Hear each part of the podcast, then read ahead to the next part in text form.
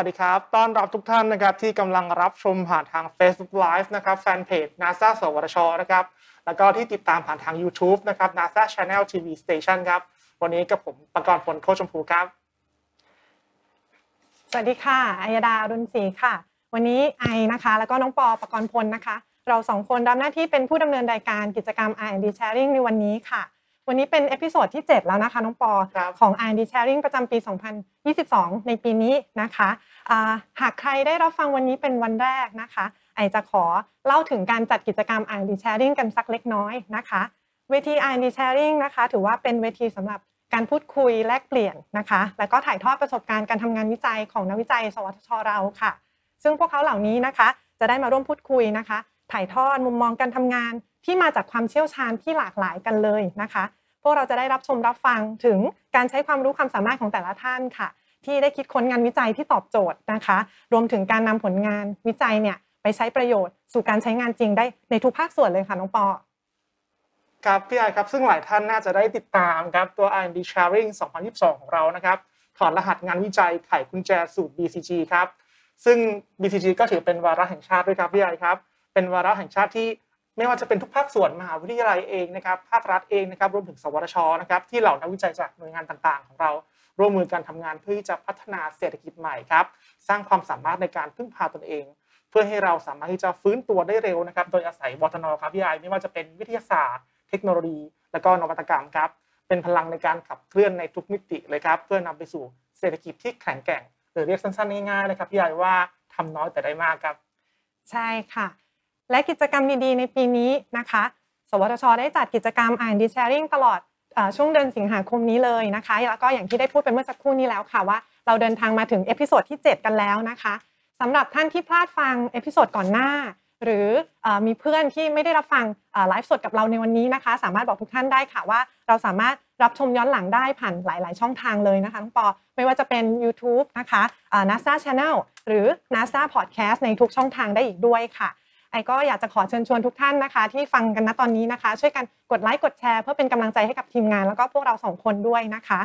เอ่อน้องปอคะก่อนที่จะเริ่มไอขออนุญาตเกริ่นนิดนึงได้ไหมว่าในช่วงท้ายรายการนะคะ ทางทีมงานเรามีของรางวัลนะคะ จะเป็นกระบอกน้ำสวยๆทั้งหมดครับ3รางวัลนะคะ น้องปอเอ่อเราต้องทำยังไงน่าใช้มากเลยครับพี่ใช่ไอครับมีมีสัญลักษณ์ของ NASA แล้วก็สทชด้วยนะคะ เราจะมอบให้แก่ท่านผู้ฟังนะคะ ที่เอ่อเข้ามาร่วมประเมินกิจกรรมในวันนี้เพียงง่ายๆเลยค่ะเพียงแค่สแกน QR code นะคะที่ครับจะขึ้นในช่วงท้ายรายการ แล้วก็เข้าไปทำแบบประเมินให้กับพวกเรา เพื่อลุ้นรับของรางวัลนี้ค่ะน้องปอครับแล้วก็สำหรับท่านที่กำลังรับชมเราอยู่ณขนาดนี้นะครับ อย่าลืมครับหากรับชมผมอยู่ผ่านทางช่องทาง Facebook อย่าลืมกดไลค์ด้วยนะครับ แล้วก็กดแชร์แบ่งปันเรื่องราวดีๆไปกับเพื่อนๆของเราด้วยนะครับ รวมถึงถ้าหากระหว่างการรับชมครับท่านสามารถที่จะคอมเมนต์นะครับ หรือว่า พิมพ์แลกเปลี่ยนความคิดเห็นต่างๆ เข้ามาได้ตลอดการรับชมได้เลยครับ แล้วก็วันนี้ครับพี่ไอก็เป็นอีกหนึ่ง episode ครับที่น่าสนใจไม่แพ้กันเลยครับ เราจะมาพูดคุยในเรื่องของ power converter เทคโนโลยีเพื่อโลกสีเขียวครับ ซึ่งฟังดูแล้วน่าจะเกี่ยวข้องกับในเรื่องของพลังงานไหมครับพี่ไอครับซึ่งคอนเวอร์เตอร์เองก็เป็นอุปกรณ์แปลงกำลังงานไฟฟ้านะครับ ที่มีศักยภาพครับ ซึ่งสวทชเองก็ได้พัฒนานะครับ ช่วยลดในเรื่องของพลังงานต่างๆ ด้วยครับ สามารถที่จะนำมาประยุกต์ใช้งานได้อย่างหลากหลายครับ ซึ่งวันนี้ผมได้อยู่กับทางนักวิจัยจาก n e c t e c h สวทชนะครับ ในการนำเอาตัว power converter นะครับมาใช้กับพาหนะต่างๆ แล้วก็อุปกรณ์ต่างๆนะครับในเรื่องของตัวกำลังงานต่างๆ ด้วยครับ ซึ่งวันนี้ผมยืนอยู่กับดรขอขอภัยครับเรานั่งอยู่กับดรนัชพงษ์หัตถีครับนักวิจัยจากทีมวิจัยมอเตอร์ และแปลงผันกำลังงานศูนย์ n e c t e c h สวทชครับที่จะมาร่วมแบ่งปันความรู้ให้กับเราในวันนี้ครับค่ะ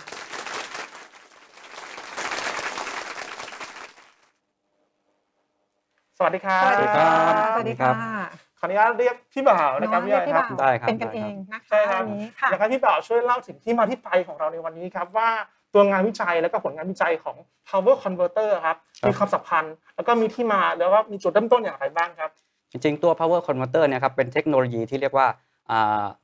เอ่อมีการใช้งานได้อย่างหลากหลายในหลากหลายครับอ่าอุตสาหกรรมนะครับ แล้วก็เป็นเทคโนโลยีหนึ่งที่ช่วยเอื้อให้เกิดการพัฒนาเทคโนโลยีอื่นๆ ใหม่ๆ ได้มากขึ้นนะครับ ซึ่งผมคิดว่าเทคโนโลยีเนี้ครับจะช่วยทำให้ประเทศเราเนี่ยมีการพัฒนาเทคโนโลยีด้วยตัวเองได้อย่างยั่งยืนนะครับ สามารถพึ่งพาตัวเองได้นะครับ ซึ่งเป็นที่มาของการพัฒนาอย่างต่อเนื่องครับครับ ซึ่งความสำคัญในการที่พี่เป่าสนใจมาทำตัวเนี้ยเพราะว่าอะไรครับอ่าผมมองว่าในในในการนำไปประยุกต์ใช้ในทางปฏิบัติของเทคโนโลยี power converter เนี่ยครับจะมีความท้าทายอยู่นะครับ ก็จะมีความยากในเชิงปฏิบัติอีกอีคกรับมากนะครับ ซึ่งมันท้าทายที่จะทำให้สำเร็จ เพื่อเอ่อพัฒนาเทคโนโลยีของของประเทศนะครับ ซึ่งการนำไปประยุกต์ใช้ต่างๆ ก็ค่อนข้างหลากหลายด้วยใช่ไหมคหรัลากหลายมากครับครับเดี๋ยวเราจะมาฟังกันในวันนี้ครับพี่ใหญ่ว่าน่าสนใจยังไงใช่ไหมครับใช่ค่ะพี่พี่บ่าวเกรินไปแล้วนะคะเนาะว่ามันคือ power converter เทคโนโลยีเพื่อโลกสีเขียว ส่วนตัวเองก็สนใจค่ะครับแต่ว่ายังไม่ค่อยเข้าใจว่าจริง ๆ แล้ว power converter คืออะไรนะคะ อยากจะให้พี่บ่าวช่วย เล่าถึงหลักการของเทคโนโลยีตัวนี้ power converter เองแล้วก็มาจากธีมที่วันนี้หัวข้อของเรานะคะเพื่อเทคโนโลยีเพื่อโลกสีเขียวครับเอ่อไม่ไม่ทราบว่าหลักการเนี้ยค่ะ เทคโนโลยีเนี้ยมีจุดเด่นอะไรแล้วเอ่อทำให้เกิดเอ่อโลกสีเขียวได้อย่างไรบ้างค่ะใช่ครับถ้างั้นเดี๋ยวก่อนอื่น ผมจะขอแนะนำห้องปฏิบัติการที่ทางผมสังกัดอยู่ก่อนนะครับ ก็จะเป็นห้องปฏิบัติการทีมวิจัยมอเตอร์นะครับอ่าและการแปลงผันกำลังงานนะครับ ถ้าดูจากชื่อหน่วยอ่าจากทีมวิจัยแล้วเนี่ย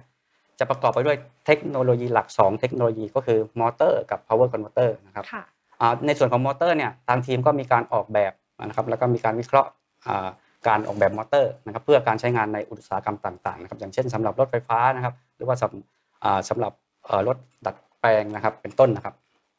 อ่าในส่วนของ power converter เองนะครับก็จะมีตัวอย่างอย่างเช่น เป็นพวก charger ต่างๆ พวกแปลงไฟนะครับเดี๋ยวจะอธิบายในรายละเอียดอีกครั้งนะครับพวก charger พวกเอ่อ ระบบกักเก็บพลังงานครับอ่าแม้แต่อุปกรณ์ทางด้านการแพทย์นะครับเป็นเครื่องจ่ายพลังงานสำหรับอุปกรณ์ทางการแพทย์เป็นต้นนะครับ ทีนี้เอ่อในส่วนของการนำมอเตอร์ไปใช้งานเนี่ยบางทีเราก็ต้องมีระบบขับเคลื่อนมอเตอร์มาใช้ด้วยนะครับค่ะเพราะฉะนั้นอ่าในการขับเคลื่อนมอเตอร์เนี่ยก็ต้องมีการพึ่งพาเทคโนโลยีทางด้าน power converter เข้ามาเกี่ยวด้วยนะครับอืมแล้วก็ในในส่วนของเทคโนโลยี power เอ่อขับเคลื่อนมอเตอร์เนี่ยก็ก็ต้องมีเทคนิคการควบคุมของเขาเองอีกต่างหากด้วยเช่นกันนะครับเพราะฉะนั้นหลักๆ แล้วเทคโนโลยี อ่าใน lab จริงๆแล้วก็จะกลายเป็น 3 อันนะครับ แต่ว่าอ่าระบบขับเคลื่อนมอเตอร์เนี่ยจะมีการพึ่งพาทั้งมอเตอร์แล้วก็ power converter นะค่ะอะขออ่าบอกรายละเอียดนิดนึงครับ ตอนนี้หัวหน้าทีมเนี่ยจะเป็นดรบุรินทร์เกิดทรัพย์นะครับ ซึ่งหากอ่าท่านใดมีอ่าเขาเรียกว่ามีแนวคิดทางด้านงานวิจัยหรือว่าติดต่อสอบถามเรื่องงานวิจัยเพิ่มเติมสามารถติดต่อทางดรบุรินทร์ได้ หรือว่าติดต่อมาทางผ่านมาทางผมด้วยก็ได้ เช่นกันนะครับค่ะขอหน้าถัดไปครับ ทีนี้เนื่องจากความเชี่ยวชาญของทางผมเองเนะครับก็จะเน้นหนักไปทางด้าน power converter นะครับซึ่งในทีนี้ผมก็เลยขออธิบายเพิ่มเติมเกี่ยวกับ power converter นิดนึงเพื่อความเข้าใจที่ตรงกันก่อนว่าเออมันคืออะไรนะครับตัว power converter นะครับถ้าแปลตรงๆก็คือเป็นมีหน้าที่ในการแปลงกำลังงานไฟฟ้านะครับให้อยู่ในรูปแบบที่ต้องการนะครับอย่างเช่นเรามีแบตเตอรี่อยู่แล้วเราอยากชาร์จแบตเตอรี่อย่างเงี้ยค่ะแต่ว่าเรามีไฟบ้านซึ่งเป็นไฟฟ้ากระแสสลับ แต่แบตเตอรี่เนี่ยเป็นไฟฟ้ากระแสตรงนะครับเราก็ต้องมีตัวแปลงไฟนะครับแปลงจากไฟฟ้ากระแสสลับเป็นกระแสตรง แล้วก็มีการควบคุมให้เหมาะสมด้วยนะครับว่าค่ะอ่าเพื่อจะไปชาร์จแบตเตอรี่ชนิดไหนชนิดไหนกี่โวลต์กี่แอมป์เป็นต้นนะครับอืมซึ่งตรงเนี้ยครับเป็นเทคโนโลยี power converter นะครับแต่ชื่อเรียกในทางทางตลาดอาจจะแตกต่างกันได้อย่างเช่น adapter เป็นต้นนะครับอืม adapter อ่าเป็นต้น adapter รู้จักกัน adapter ก็เป็นนะครับก็ข้างในเนี่ยจะเป็น power converter ค่ะนะครับทีนี้ถ้าในสไลด์ที่ผมโชว์ตอนเนี้ยครับผมก็จะแบ่งอ่าชนิดของ power converter เนี่ยเป็น 4 แบบนะครับ ก็คือแบบที่แปลงไฟฟ้ากระแสสลับเป็นกระแสตรง กระแสสลับเป็นกระแสสลับครับแต่ว่า กระแสสลับอีกความถี่หนึ่งอะไรเงี้ยครับหรือว่าอีกแอมปิอีกอ่าแรงดันหนึ่งนะครับแบบที่ 3 ก็กระแสตรงเป็นกระแสสลับนะครับแบบที่ 4 ก็กระแสตรงเป็นกระแสตรงเป็นต้นนะครับทีนี้ถ้าพูดถึงแอปพลิเคชันนะครับขอยกสักสักอย่างครับอย่างแบบที่3เนี่ยเป็นกระแสตรงเป็นกระแสสลับใช่ไหมครับอันเนี้ยเราอาจจะเจอในกรณีที่เรามีแบตเตอรี่ แล้วเราอยากจะใช้เครื่องใช้ไฟฟ้าในบ้านนะครับ ใช้กับแบตเตอรี่นะครับต้องมีตัวแปลงไฟเหมือนกันค่ะก็แปลงเป็นจากแบตเตอรี่มาเป็น ซึ่งเป็นไฟตรงนะครับแปลงมาเป็นไฟฟ้ากระแสสลับอืมนะครับเพื่อให้เราใช้งานเครื่องใช้ไฟฟ้าได้นะครับ โดยในระบบหนึ่งหนึ่งนะครับ ในความเป็นจริงนะครับ ก็จะอาจจะประกอบไปด้วยอ่าหนึ่งในสี่พวกเนี้ยอาจจะประกอบไปด้วยหลาย ๆ ส่วนนะครับ อาจจะไม่ใช่มีแค่ตรงเป็นสลับอย่างเดียว หรือว่าอาจจะมีมากสลับกเป็ว่านหตรนึ่งงอาจจะมีมากกว่าหนึ่งด้วยหมายถึงในอุปกรณ์หนึ่งในเหรอุปกรณ์หนึ่งหนึ่งใช่ครับอ๋อะอย่างชาร์จเจอร์อะไรเงี้ยครับค่ะหรือว่าอะแดปเตอร์มือถือเงี้ยก็อาจจะประกอบไปด้วยหัวข้อหมายเลขหนึ่งครับแปลงสลับเป็นตรงก่อน output หลังจากนั้นง่ายๆก็มีตรงเป็นตัวสายชาร์จที่เราชาร์จโทรศัพท์มือถือใช่ไหมครับ ใช่ครับตัวอะแดปเตอร์ที่เป็นก้อนๆนะครับเล็กๆอะคในรับนั้นอาจจะประกอบไปด้วยมากกว่าหนึ่งมากกว่าหนึ่งครับอย่างน้อยก็สองในนี้ครับใช่ใช่ค่ะโอ้ไม่เคยรู้มาก่อนเลยน้องปอใช่ครับมีนี่ converter ที่อยู่ใกล้ตัวเราทุกวันใช่ใช่ไหมครับที่คุ้นที่สุดจะเป็นอินเวอร์เตอร์ครับมี air conditioner ที่บ้านมีตัวหนึ่งเป็นอินเวอร์เตอร์ก็จะใช้ระบบพวกนี้เหมือนกันอินเวอร์เตอร์ก็มีลักษณะแบบนี้ครับค่ะก็คือแปลงไฟบ้านมาเป็นไฟตรงอ๋อหลังจากนั้นไฟตรงเนี่ยไปแปลงเป็นไฟฟ้ากระแสสลับอีกอีกครั้งหนึ่งเพื่อปรับความเร็วรอบของตัวคอมเพรสเซอร์ค่ะนะครับอืม แต่คนนอก field อย่างเราเนี่ยก็จะไม่ค่อยรู้จักเท่าไหร่เนาะใช่ครับต้องทำความเข้าใจเลยครับพี่ไอใช่ว่า converter inverter อะไรอย่างค่ะเงี้ยครับแล้วนอกจากโทรศัพท์มือถือที่พี่บ่าวพูดถึงไปหรือ air conditioner หรืออะไรเองมีอุปกรณ์อื่นๆอีกไหมคะที่มีตัวอย่างของจริงๆมี การใช้เทคโนโลยีนี้ค่ะ อ่าครับมีมีเยอะครับ เดี๋ยวจะในหน้าสไลด์ถัดถัดไปนะครับจะโชว์ตัวอย่างครับอ่าสำหรับหน้านี้นะครับ อันนี้ผมจะโชว์แสดงแนวคิดเบื้องต้นนะครับ ว่าทำไม power converter เนี่ยช่วยประหยัดไฟนะครับอืมอันนี้แต่ว่าค่ะ เป็นภาพเบื้องต้นก่อนว่าเอ้ยมันประหยัดไฟได้ยังไงนะครับ ก็ถ้าในรูปทางซ้ายมือเนี่ยจะเป็นแนวคิดการแปลงไฟแบบเชิงเส้นนะครับ ซึ่งจะไม่ใช่ power converter นะครับเป็นเชิงเส้นเป็นแบบที่เราเราเขาเรียกอะไรเราเราไม่ได้ใช้งานในในกรณีนี้นะครับครับแล้วก็ทางขวาเนี่ยก็จะเป็นแนวคิดแบบการใช้ power converter นะครับหรือว่าอาจจะเรียกว่า switching ด้วยก็ได้ครับมีหลายค่ะชื่อนะครับ ก็ทีนี้ถ้าทางซ้ายมือเนี่ยจะเห็นว่าอ่าเมื่อสมมติว่าเรามีแบตเตอรี่อยู่ก้อนหนึ่งแล้วเราอยากจะมาชาร์จโทรศัพท์มือถือ 5 โวลต์หรือว่าอ่าจะเปิดหลอดไฟ 5 โวลต์ก็ได้ครับ เราก็ต้องมีการปรับแรงดันใช่ไหมครับเพื่อให้ แรงดันแบตเตอรี่ซึ่งมัน 12 โวลต์เนี่ยให้เหลือแค่ 5 โวลต์ครับแต่แต่ทีนี้อ่าถ้าเป็นใช้กับแนวคิดแบบเชิงเส้นเนี่ยเขาจะมีวงจรวงจรหนึ่งซึ่งทำตัวเป็นเปรียบเสมือนเป็นตัวต้านทานมาขวางทางกระแสไว้นะครับ เพื่อเรียกว่าแบกรับแรงดันที่เหลือไว้ เพื่อปรับแรงดันตรง load ให้เหลือแค่5โวลต์เท่านั้นครับนะครับซึ่งกรณีเนี้ยเราจะมองเห็นว่าแรงดันที่ตกคร่อมตัวต้านทานนะครับมัน7โวลต์ใช่ไหมครับนี่กระแสไหลหนึ่งแอมป์สมมตินะครับ เอา power เนี่ยเราได้แค่5วัตต์ที่หลอดไฟนะ5คูณ1เท่ากับ5วัตต์แต่ power ที่สูญเสียไปกับตัวต้านทานปรับค่าได้เนี่ยตรงนั้นเนี่ยเป็น 7 วัตต์เลย ซึ่งแสดงว่าทิ้งเปล่าพลังงานมันทิ้งเปล่าเลยนะครับครับ ก็จะเบิดความร้อนด้วยแบตเตอรี่ก็หมดเร็วด้วยหมดเร็วด้วยครับ นะครับประสิทธิภาพของวิธีนี้เนี่ยที่ผมคำนวณมาถ้าผมใช้กับแบตเตอรี่อย่างเงี้ยครับ ค่ะก็จะอยู่ที่ประมาณ 35-47%เท่านั้นนั่นแสดงว่า อ๋อ กำลังงานส่วนใหญ่น่ะเสียไปมากกว่าที่ไปใช้งานได้จริงนะครับ แต่ถ้าเป็นแนวคิด ของอ่า power converter นะครับ ก็เขาจะใช้วิธีการ switching นะครับ switching ก็สมมติเราต้องการใช้พลังงานจากแบตเตอรี่เหมือนเดิมเลย ไปไปขับไฟ 5 โวลต์กับหลอดไฟ 5 โวลต์อ่าจะมีอุปกรณ์ switching coil switch อยู่ มีเปิดปิดเปิดปิดนะครับ ช่วงช่วงที่ตัวสวิตช์สีเขียว เปิดเนี่ยเปิดหมายถึงว่ากระแสไม่ไหล แรงดันตกข้อมสวิตช์จะมีค่าอยู่ค่าหนึ่งแต่กระแสไม่ไหล เพราะฉะนั้นอ่ากำลังงานสูญเสียตรงเนี้ยครับ ก็จะ เรียกว่ากลายเป็นศูนย์นะครับเพราะว่าเพราะว่าอ่ามีแรงดันแต่ไม่มีกระแสไหลผ่านมันเพราะฉะนั้นครับจะมาคูณกันเนี่ยศูนย์คูณอะไรก็ได้ศูนย์นะครับแรงกำลังงานสูญเสียเป็นศูนย์นะครับประมาณนั้น ทีนี้ตอนที่มันนำกระแสปุ๊บ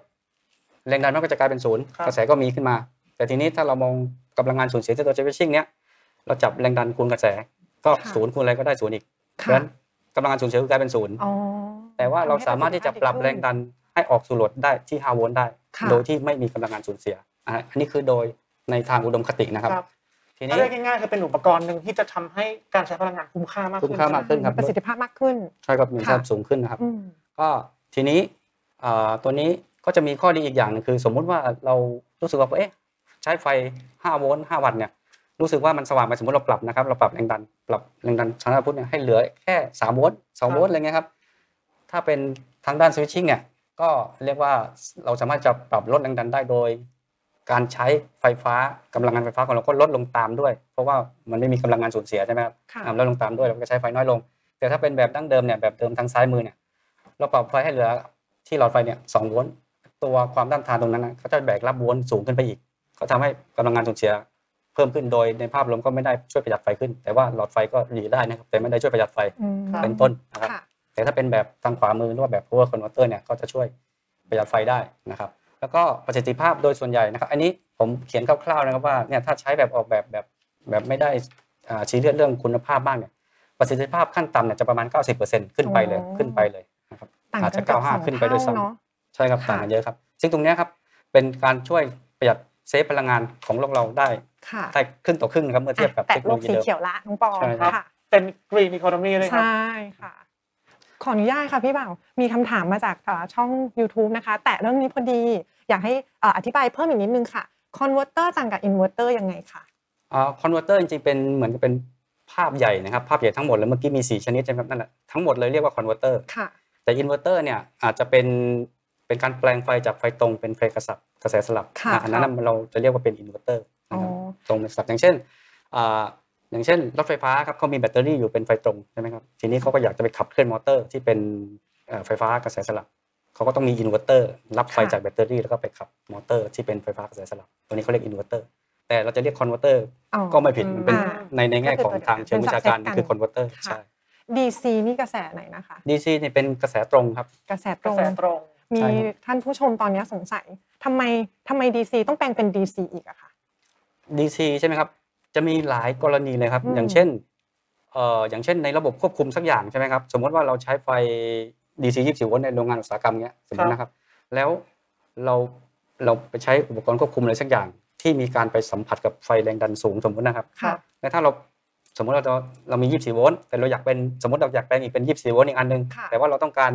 เพื่อความปลอดภัยไม่ให้ไฟสูงย้อนเข้ามาหาไอ้ 24 โวลต์ตัวนี้ เราก็อาจจะต้องแปลงเป็น DC อีกครั้งหนึ่งโดยมีหม้อแปลงหม้อแปลงแยกอิสระทางไฟฟ้า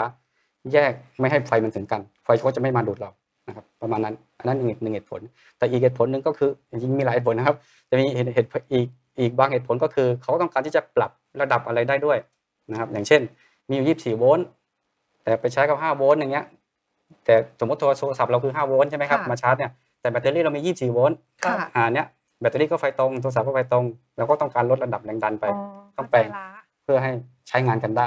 ค่ะนะครับโอเค เข้าใจค่ะค่ะ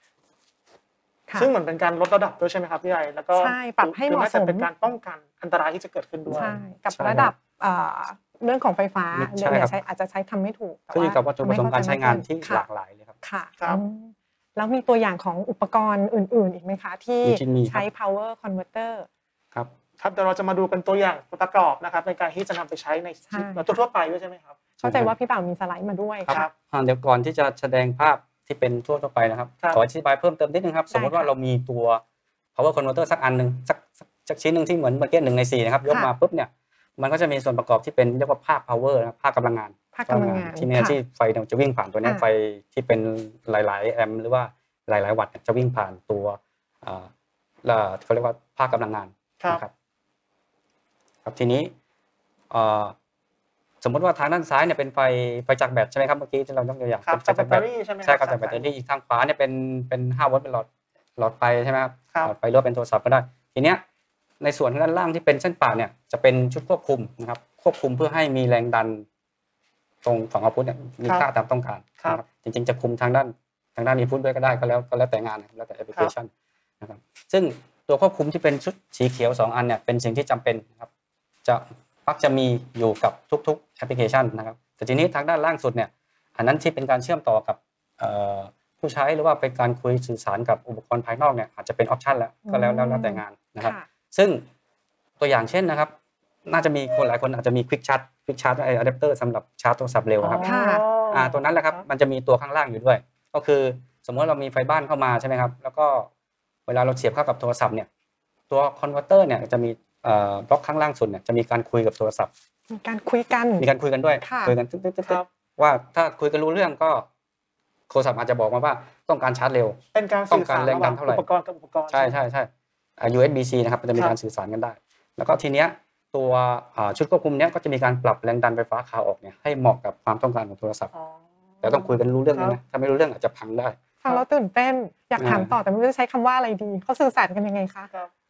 มันเขาใช้ USB ครับอ๋อ USB ค่ะเป็นสื่อสารกันด้วยภาษาคอมพิวเตอร์โอเคเป็น USB อืมสายไฟที่เราเสียบนะครับ USB ครับซึ่งไม่ไม่ไม่ใช่แค่ส่งไฟอย่างเดียวมันส่งค่ะสัญญาณคุยกันด้วยอืมโทรศัพท์อ่าครับถ้าคุยไม่รู้เรื่องก็ตัวนี้ก็อาจจะจ่ายไฟไปแค่5โวลต์แล้วก็ limit การใช้ไว้ครึ่งแอมป์อะไรเงี้ยเพื่อความปลอดภัยทั้งสองฝ่ายค่ะอ่าประมาณนั้น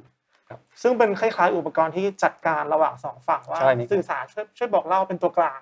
ว่าเราต้องมีใช้ไฟปริมาณขนาดใช่ที่เหใช่มาะสใช่มตัวนี้ก็รับสื่อสารมาแล้วก็ไปบอกข้างบนอีกทีหนึงสีเขียวว่าเฮ้ยให้ทำงานที่กี่โวลต์กี่แอมป์อะไรเงี้ยอาจจะเป็นซึ่งลักษถ้าณะการนั้นสื่อสารในส่วนข้างล่างที่พี่บ่าวพูดถึงมันมีประสิทธิภาพที่ดีการถ่ายเอ่อพลังงานไฟฟ้าก็จะยิ่งดีขึ้นด้วยใช่ไหม ใช่คะครับอย่าง USB-C เนี่ยเวลาชาร์จที่วัตต์สูงๆเขาก็จะเพิ่มระดับแรงดันขึ้นมาตรงฝั่งอืมขอบคุณนะครับจะไม่ใช่ค่ะ5โวลต์แล้วอาจจะค่ะเป็น 9 โวลต์ค่ะเอ่อ15 โวลต์อะไรเงี้ยครับแล้วแล้วแล้วแต่รุ่นอืประมาณนั้นครับ ทำให้เราชาร์จเอ่อโทรศัพท์ได้เต็มเร็วขึ้นครับเพราะว่าพลังงานสามารถไหลได้เยอะขึ้น อืม ทีนี้อ่านอีกนิดนึงครับถ้าเกิดเห็นว่า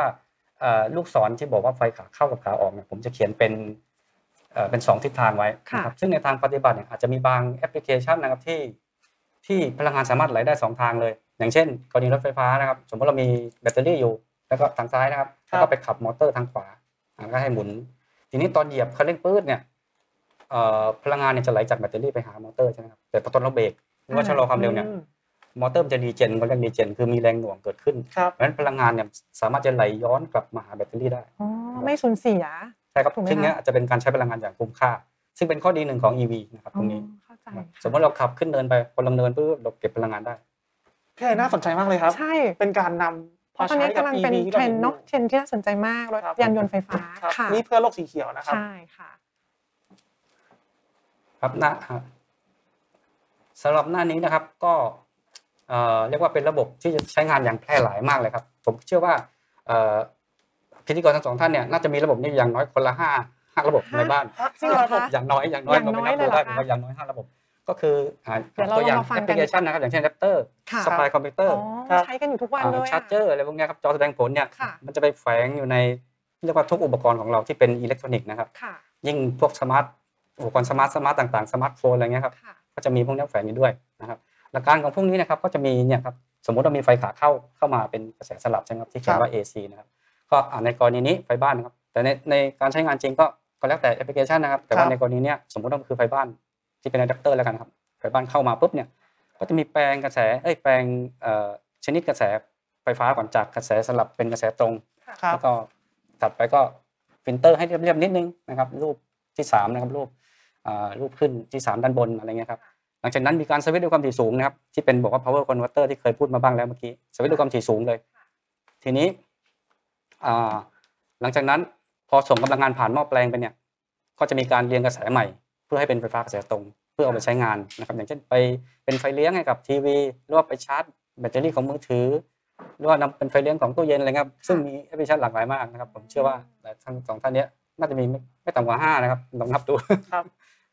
ทีนี้เทคนิคเนี้ยครับในการสวิตช์ด้วยความถี่สูงเนี่ยข้อดีก็คืออุปกรณ์ต่างๆเนี่ยมันจะมีขนาดที่เล็ก อย่างเช่นหม้อแปลงนะครับจะมีตรงกลางจะมีคำว่าหม้อแปลงค่ะนะครับมีมีหม้อแปลงมีตัวเหนี่ยวนำอยู่ข้างในนะครับ ซึ่งสวิตช์ด้วยความถี่สูงในที่เนี้ยปกติแล้วเนี่ยความถี่จะมากกว่า 20 กิโลเฮิรตซ์ค่ะเราจะไม่ได้ยินเสียงการทำงานของมันนะครับ20 กิโลเฮิรตซ์เนี่ยมันไม่ได้ยิน แต่ว่าถ้าเป็นอุปกรณ์เล็ก ๆ ความถี่ก็จะยิ่งสูงกว่านี้อีก เพราะฉะนั้นจะทำให้อุปกรณ์ส่วนประกอบทั้งหลายยิ่งเล็กลงไปอีกนะครับอย่างเช่นตัวหม้อแปลง ในอะแดปเตอร์จริงมีหม้อแปลงอยู่นะครับ แต่มันเล็กมากอืมนะครับมันเล็กไม่ได้ขนาดนั้นเพราะว่าความถี่สวิตชิ่งก็สูงนะครับซึ่งข้อดีหลักๆก็คือของระบบนี้ครับประสิทธิภาพสูงครับขนาดเล็กน้ำหนักเบาพกพาได้ ซึ่งถ้าไม่มี power converter เนี่ยเราคงจะต้องอ่าใส่ใส่ใส่เป้ตู้สะพายคอนโทรลใหญ่ๆใช่ใช่อืมสะพายเหมือนโทรศัพท์สมัยก่อนเนาะใช่เหมือนกระบอกน้ำอะใหญ่กว่ากระบอกน้ำบ้านเราอีกอะใช่เหมือนกระบอกที่เรากำลังจะแจกวันนี้ใช่ค่ะใช่ใช่แล้วก็มีการทำเสียงไม่มีเสียงการทำงานในความเป็นจริงนะครับแต่ถ้ามีเสียงนี่แสดงว่าเสียแล้วอ๋อค่ะ ก็ประมาณนั้นครับแล้วก็แรงดันแรงดันขาออกในยคงที่อ่าหมายถึงว่าไม่ใช่คงที่หมายถึงว่าเรียบอืมเรียบเรียบเหมือนแรงดันจากแบตอะไรเงี้ยก็คล้ายๆ แต่ว่าสามารถสั่งสั่งให้เปลี่ยนได้นะ อย่างเช่น USB-C ที่บอกเมื่อกี้ค่ะสั่งให้เปลี่ยนระดับได้ด้วยอ๋อถ้าในบางแอปพลิเคชันนะครับค่ะอ่าประมาณนั้นครับครับพี่บ่าวครับเมื่อกี้เมื่อสักครู่ที่พูดถึงว่ารอบตัวเราก็มีหลาย device ที่เราใช้อยู่ ทีนี้มีคำถามใน Facebook มาด้วยครับว่าตัวอะแดปเตอร์ในมือถือครับ ที่เป็นแบบ GAN นะครับ คืออะไรครับ GUN ป่ะครับ G แล้วก็อะ GAN อ๋อ GAN ครับ อันนั้นอ่าตัวนี้เป็นเคยถามนะครับถามดีมากครับก็ก็ตัวเนี้ยเป็นเป็นเขาเรียกว่าเป็นตัวสวิตชิ่งที่สวิตช์ด้วยความถี่สูงมากๆครับจะลดกำลังงานสูญเสียได้นะครับอืมคือเขาสามารถทำงานได้ความถี่สูงมากๆเลย อาจจะเป็นหลักน่าจะเป็นหลักเมกะเฮิรตซ์ได้เลย อืมซึ่งไอ้อุปกรณ์ที่บอกว่าความถี่สูงมันเล็กลงอย่างเช่นตัวหม้อแปลงอะไรเงี้ยครับจะยิ่งเล็กลงไปอีก ซึ่งก็จะทำให้อ่าตัวเอ่ออะไรนะอะแดปเตอร์เนี่ยอย่างเช่นร้อยร้อยวัตต์เนี้ยตัวก็เล็กนิดเดียว นะครับเพราะว่าใช้อุปกรณ์พวกเนี้ยครับซึ่งจะจะช่วยทำให้ประสิทธิภาพเนี่ยสูงขึ้น โดยที่ขนาดก็เล็กลงด้วยนะครับเป็นอุปกรณ์สวิตชิ่งชิ้นหนึ่งก็เป็นอุปกรณ์ที่ช่วยเพิ่มประสิทธิภาพใช่ในการใช้พลังไฟฟ้าที่มีอยู่ได้ดียิ่งขึ้นแล้วก็ใช่ไหมลดไซส์ลดขนาดอุปให้กรเหณ์มาะสำหรับการพกพาใช่ได้ใช่ด้ครับวยไม่งั้นเราจะต้องพกเหมือนกระบอกน้ำตอนนี้ติดตัวไว้ด้วยใช่แล้วก็ใช่ค่ะลดความร้อนด้วยครับความร้อนก็จะน้อยด้วยอืมนะครับเพราะว่าถ้าเป็นอุปกรณ์ที่อ่าเรียกว่ามีการสวิตชิ่งที่ช้านะครับ อย่างเช่น สมมติเรานเอ่อ MOSFET อาจจะไม่รู้จักแต่ คนถามน่าจะเข้าใจสมมติครับ MOSFET อย่างเงี้ยครับมาสวิตช์ที่ความถี่หลายร้อยกิโลเฮิรตซ์อย่างเงี้ยมันจะร้อนมากมันอาจจะรับไม่ได้จริงเพราะบางทีเราชาร์จโทรศัพท์เนาะไอตัวอืมอะแดปเตอร์ก็จะร้อนมากใช่ใช่ค่ะครับก็จะลดความร้อนลงไปได้อีกถ้าเทคโนโลยีพัฒนาขึ้นเพิ่มขึ้นเรื่อยๆใช่ไหมคะครับอืมน่าสนใจซึ่งเมื่อสักครู่เราได้สนใจเกี่ยวกับเรื่องของตัวตัวอย่างประกอบใช่ไหมครับอ่าใช่เป็นภาพรวมว่าใช่เป็นเรื่องรอบตัวเราเลยใช่ อย่างที่บอกว่าหลาย device ก็เราก็มีไม่ต่ำกว่า 5 แน่นอนพี่บ่าวที่จะยืเป็นยันว่าประภทเราสองคนมีไม่น้อยกว่า 5 อย่าง ใช่ครับพี่ไอแน่ๆที่มีเอ่อ power converter เทคโนโลยีอยู่ในครับนั้นค่ะ จริง ๆ เรามาทำความรู้จักกันได้มากขึ้นดีกว่าว่าสำหรับตัวภาพกว้างๆแล้วอืมว่ามันมีอะไรมากมากกว่านี้ไหมครับครับครับจริงมีเยอะมากครับก็เรียกว่าเอ่อคงคุยกันไม่จบเลยครับถ้าครัถ้าบพูดจริงเยอะๆมากจริงครับแต่จริงๆอะภาพเนี้ยสไลด์เนี้ยผมอ่านำเสนอมาบางส่วนครับเพื่อให้เห็นภาพว่าจริง ๆ แล้วเนี่ยแอปพลิเคชันของตัว power converter เนี่ย วงเล็บนะครับมีมอเตอร์มาร่วมด้วยในบางกรณีค่ะนะครับในของ power converter เนี่ยจะกว้างมากครับตั้งแต่อุปกรณ์ขนาดเล็กเลยครับน้อยกว่า 1 วัตต์อย่างเช่นพวกเอ่ออุปกรณ์พกพาต่างๆ พวก smart watch อะไรเงี้ยครับพวกเนี้ยครับก็มี power converter เข้าไปเกี่ยวข้องด้วยแล้วค่ะนะครับอ่ารวมจนไปถึงอ่าพิกัดกำลังงานสูงๆเลยครับพวก HVDC อะไรเงี้ยครับทีนี้ในส่วนของเอ่อในส่วนของ power น้อยๆเนี่ยอย่างเช่นพวก smart watchสมาร์ทโฟนแล้วมอนิเตอร์อะไรพวกเนี้ย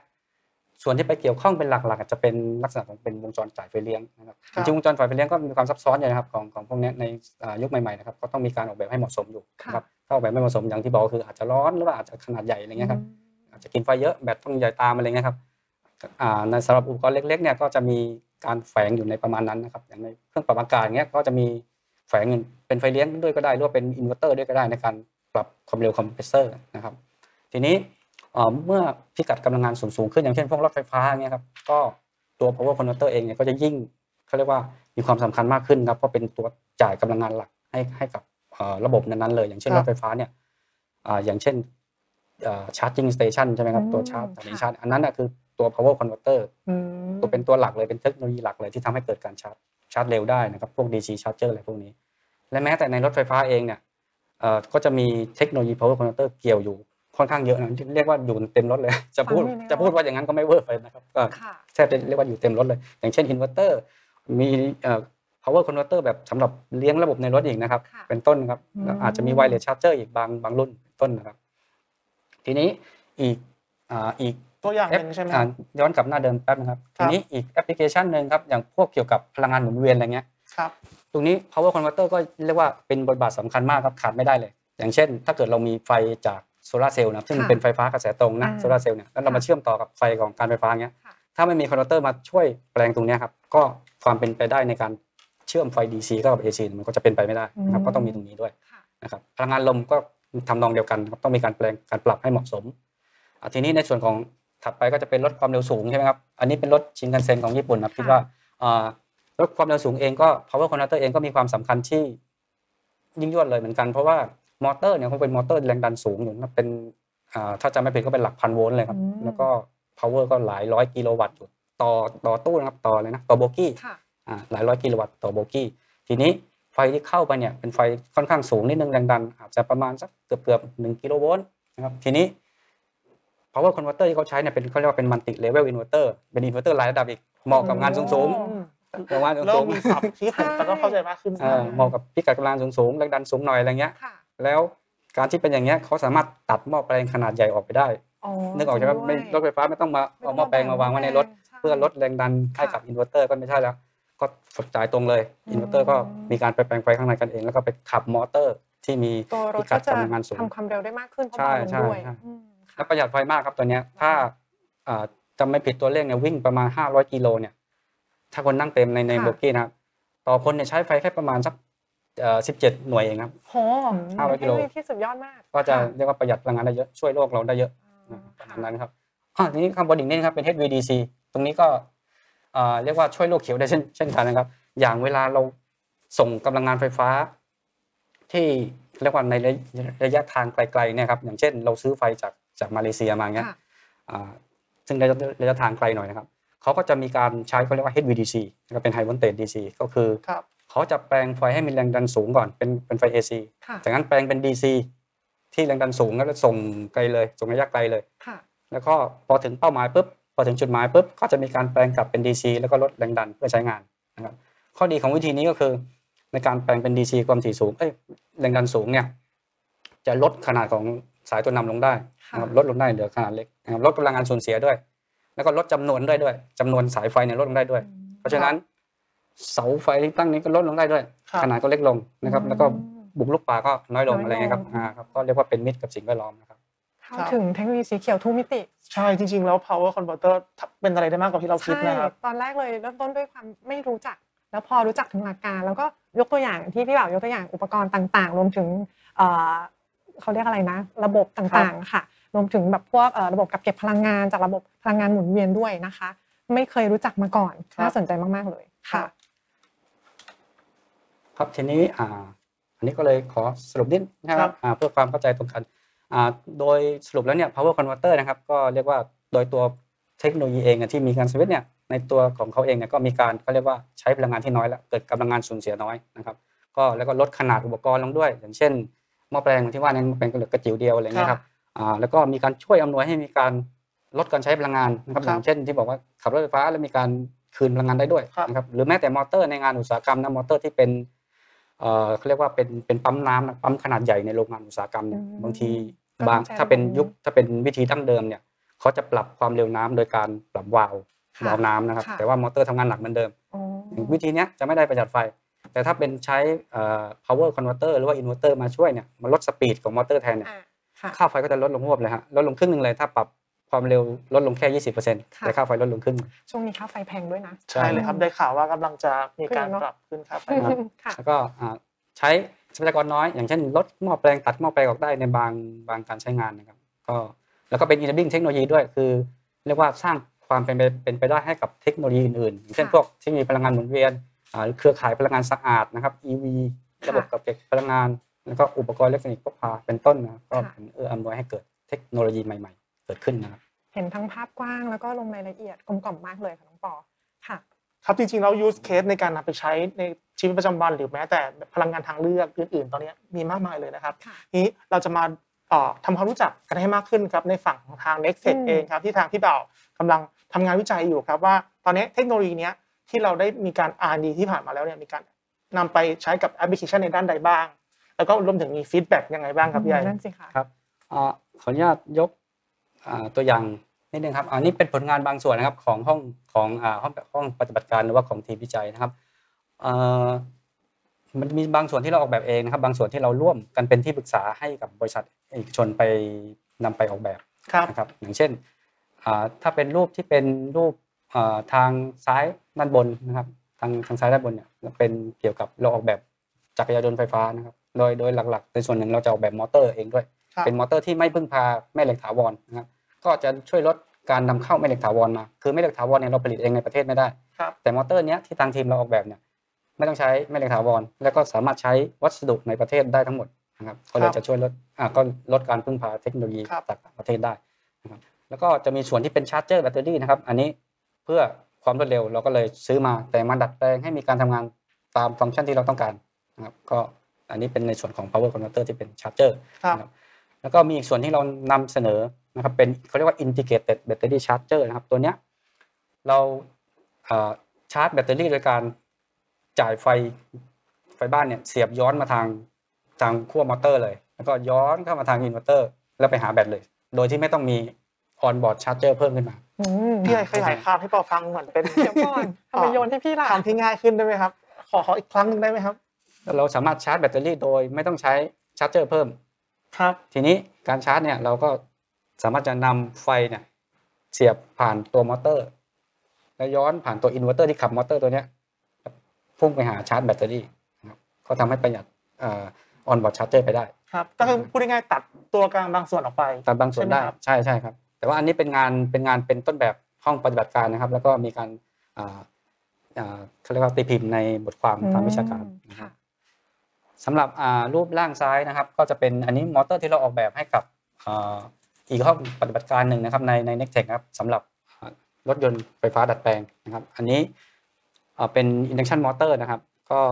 ตอนนี้กำลังมีการใช้งานอยู่ ซึ่งก็ไม่ไม่ได้ไม่มีปัญหาอะไรนะครับมีการกำลังทดลองใช้งานอยู่ครับสำหรับทางขวาเนี่ยเราร่วมกับ n t e c h นะครับเป็นที่ปรึกษาบริษัทในโครงการอ่าทำรถไฟฟ้านะครับ แล้วก็อืมอ่า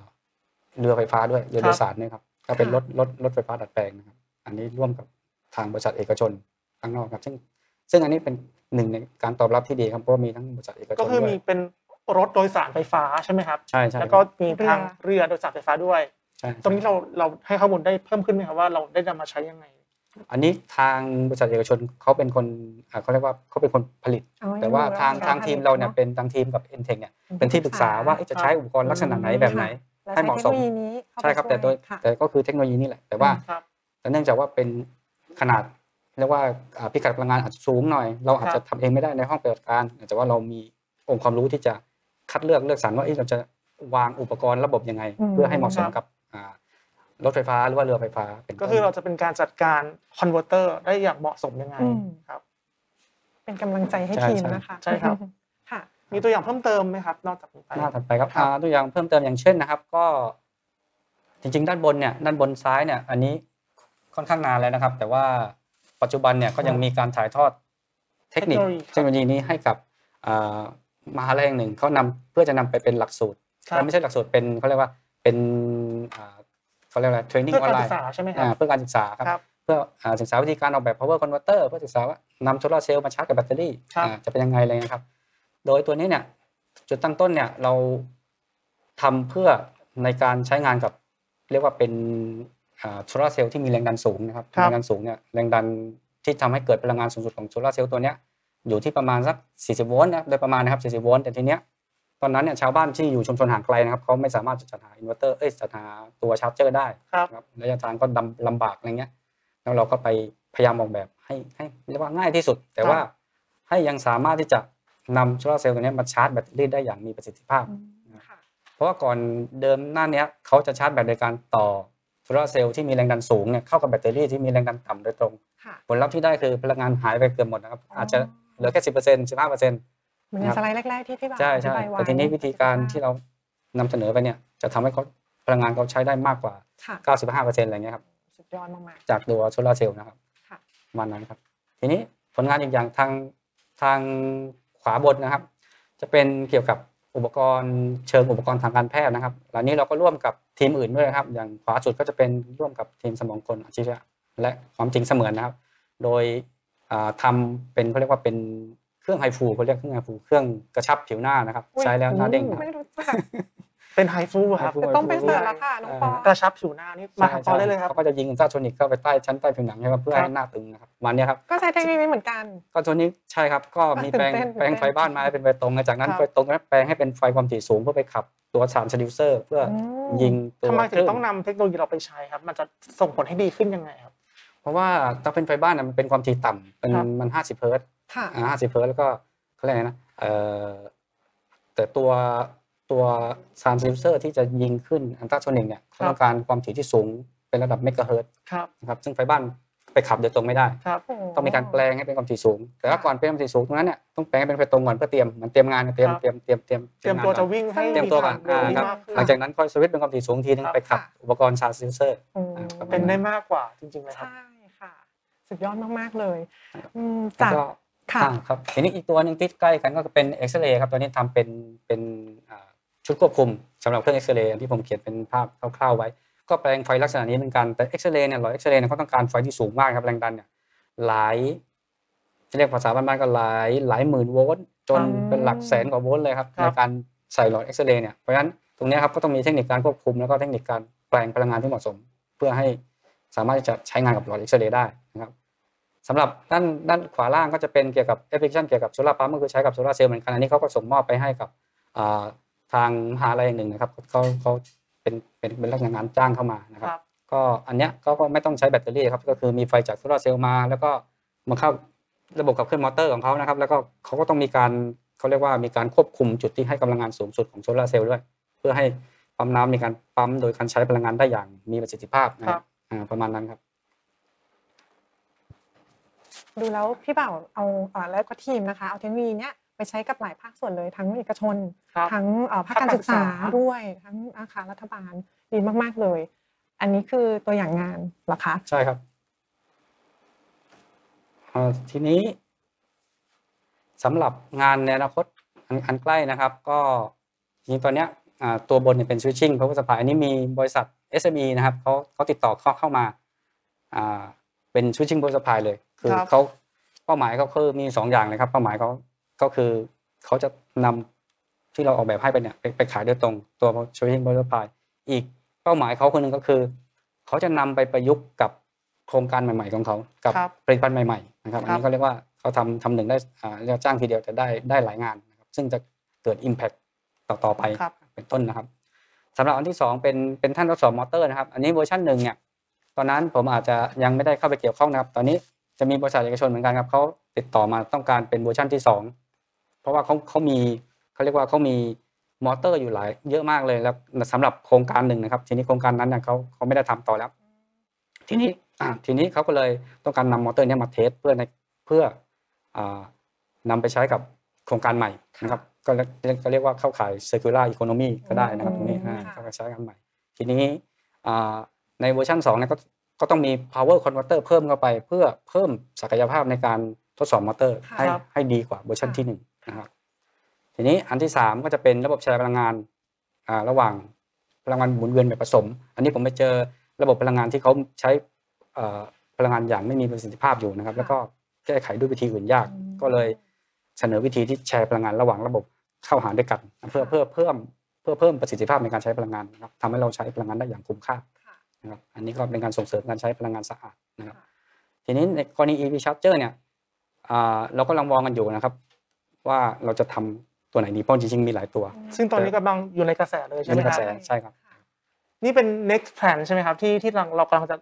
เล็งเป้าหมายแล้วก็เป็นมีทิศทางในอนาคตใช่ไหมครับมีบางตัวกำลังทำอยู่ครับอ๋อตัวที่หนึ่งกำลังทำอยู่ครับตัวที่สองตอนนี้กำลังกำลัง ongoing กำลังอยู่ดูด้วยใช่ครับใช่ครับแล้วจากประสบการณ์ที่พี่บ่าวเล่ามาทั้งหมดว่าเราส่งมอบไปบ้างแล้วหลายๆภาคส่วนเลยกับแผนงานที่กำลังกำลังจะเริ่มอ่าดำเนินการนะคะมีความท้าทายอะไร ที่จะมาแชร์ให้พวกเราฟังบ้างไหมคะครับจริงๆความความท้าทายของตัว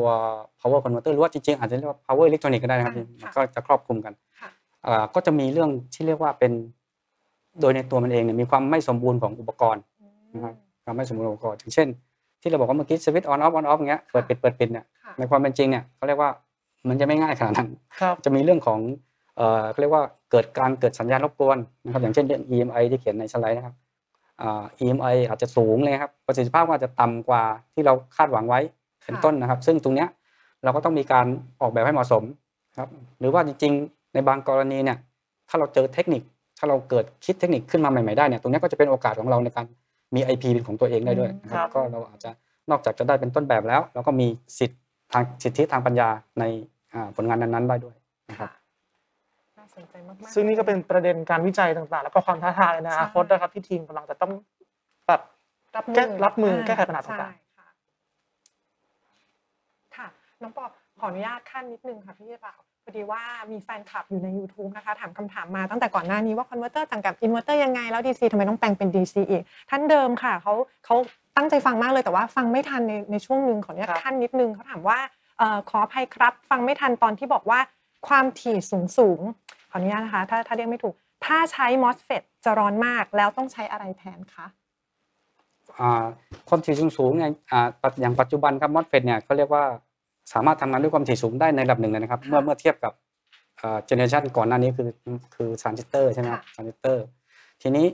อ่าถ้าสูงขึ้นไปอีก อย่างเช่น MOSFET ตัวเนี้ยโดยโดยทั่วไปนะครับอ่าอาจจะอยู่ในย่านสักเป็นหลักร้อยกิโลเฮิรตซ์ค่ะความถี่นะครับร้อยกิโลเฮิรตซ์แต่ถ้าอยากจะให้เป็นเมกะเฮิรตซ์อะไรเงี้ย อาจจะต้องใช้อุปกรณ์ชนิดเป็น generation ใหม่ขึ้นมา อย่างพวก silicon carbide นะครับ silicon carbide MOSFET อะไรเงี้ยครับหรือไม่ก็พวกอ่า GaN เมื่อกี้ที่มีคนถามมานะคครัรับบอันนั้นก็เป็นๆที่ใช้ในอุปกรณ์ของโทรศัพท์มือใช่ถือใช่ครับใช่ครับซึ่งอันนี้ก็ต้องปรับเลือกให้เหมาะสมแล้วแล้วแต่งานด้วย อย่างบางงานเนี่ยเราไม่ต้องการสวิตช์ที่ความถี่สูงมากๆเราก็ใช้มัดมัดเฟดไป ซึ่งก็เรียกว่าจะช่วยในแง่ของต้นทุน ครับช่วยในแง่ความเป็นไปได้ที่จะนำออกสู่ตลาดนะครับ ไม่งั้นอาจจะแพงเกินไปเขาก็ไม่ซื้อนะครับประมาณนั้นครับค่ะครับพี่ไอเรามีคำถามเพิ่มเติมไหมครับ ระหว่างไลฟ์ไม่ว่าจะเป็นช่องทาง Facebook ก็ดีนะครับหรือว่าเป็น YouTube นะครับตอนนี้ในระหว่างนี้ก็สามารถที่จะแลกเปลี่ยนนะครับ เข้ามาผ่านทางช่องทางต่างๆ ได้เลยนะครับค่ะทาง YouTube หมดแล้วค่ะ มีแฟนคลับหนึ่งท่านที่สนใจในหลายคำถามไปเลยทางทางทางน้องปอเป็นไงบ้างคะ ของปอตอนนี้ก็ยังมีผู้รับชมอยู่จำนวนหนึ่งครับ แล้วก็ปอได้ถามคำถามไปในช่วงต้นเรียบร้อยแล้วครับ แล้วเดี๋ยวเราจะมาถึงคำถามอีกคำถามหนึ่งที่อ่าต้องฝากถึงผู้ที่กำลังรับชมเราอยู่ณขณะค่ะนี้ครับอยากให้พี่บ่าวฝากถึงคนที่กำลังรับชมไม่ว่าจะเป็นผู้ประกอบการภาคเอกชนนะครับภาคมหาวิทยาลัยนะครับ หรือว่าทางนักวิจัยหรือว่าทางบริษัทที่กำลังมองหาด้านนี้ด้วยพี่ปาจริงๆไฮไลท์เป็นอ่า EV ด้วยมีใช่ครับอ่าใช่ค่ะมีอะไรทิ้งท้ายไว้บ้างไหมคะอ่าผมอ่า เนื่องจากจริงๆ power converter ที่พูดมาแล้วคิดว่าน่าจะพอจะได้ไอเดียอะไรใช่ไหมครับว่าค่ะจริงใช่ๆคืออะไรมันมีความสำคัญยังไงใช่ไหมครับอ่าแต่ผมมองว่าในปัจจุบันเนี้ยประเทศเราเนี่ยค่อนข้างจะมีคนนักวิจัยหรือว่ามีอ่านักพัฒนาทางด้านเนี้ยค่อนข้างน้อยนะครับอืมก็เลยอยากจะเชิญชวนกันมาทำงานทางด้านนี้กันเยอะๆร่วมกันใช่ไหมร่วมคกัรันบเยอะๆอาจจะร่วมกันหรือว่าอาจจะปรึกษากับอ่าเรียกว่าคนที่ทำ power converter ที่อยู่ใกล้เคียงก็ได้อะไรเงี้ยครับ แต่ว่าเหมือนว่าพยายามทำกันเยอะๆนะครับค่ะเพราะว่าจะมีน่าจะมี ประโยชน์ในแง่ที่จะช่วยพัฒนาเทคโนโลยีของประเทศได้อย่างยั่งยืนนะครับค่ะลดการพึ่งพาเทคโนโลยีจากต่างประเทศได้นะครับ แล้วก็เพื่อเรียกว่าโลกสีเขียวของเรานะครับอย่างเช่น EV Charger เองด้วยใช่ไหมคะใช่ใช่ที่ครับที่เราเราถ้ามีเป็นของนักวิจัยไทยเอง แล้วใช้เทคโนโลยีนี้ในประเทศไทยก็น่าจะดีใช่ไหมใช่ครัคะบใช่ค่ะอืม ซึ่งก็อยากจะเชิญชวนนะครับทุกภาคส่วนเลยอืมมาเป็นใช่ Open นะครับ collaboration ร่วมกันกับทางสวทชหรือว่าทีม NECTEC ที่เรากำลังรับฟังอยู่ตอนนี้ใช่ไหมครับสำหรับเราอยู่นอก field เราก็ให้กำลังใจทีมวิจัยครับแล้วเราก็ก็พี่บ่าวจะเป็นผู้รอใช้ที่ดีใช่ครับค่ะค่ะครับท้ายนี้ก็ต้องขออนุญาตนะครับขอบคุณทางดรนัชพงษ์หัตถีนะครับนักวิจัยจากทีมวิจัยมอเตอร์ และก็การแปลงผันกำลังงานครับศูนย์เทคโนโลยีอิเล็กทรอนิกส์นะครับและก็คอมพิวเตอร์แห่งชาติหรือว่า n e c t e c h สวทชมากๆครับที่มาร่วมถอดรหัสไขกุญแจ การทำงานของนักวิจัยไทยครับที่ได้นำความรู้นะครับความเชี่ยวชาญ ไปสู่การสนับสนุนยกระดับขีดความสามารถในภาคอุตสาหกรรมนะครับ นักวิจัยสวทชของเราทำงานวิจัยสู่การใช้ประโยชน์ได้จริงครับ เพื่อเทคโนโลยีโลกสีเขียวครับพี่ไอครับ ต้องขอบคุณพี่บ่าวมาก ๆเลยนะคะ และก่อนที่จะจบรายการแล้วก็จากกันไปในวันนี้นะคะอย่าลืมค่ะ เรามีแบบประเมินกิจกรรมนะคะ อย่างที่ไอได้เกริ่นไปตั้งแต่ตอนต้นนะคะ อยากให้ทุกท่านช่วยกันประเมินกิจกรรมในวันนี้ค่ะ เพียงแค่ท่านผู้ชมนะคะ สแกน QR code นะคะ ที่คิดว่าตอนนี้น่าจะขึ้นอยู่ที่หน้าจอ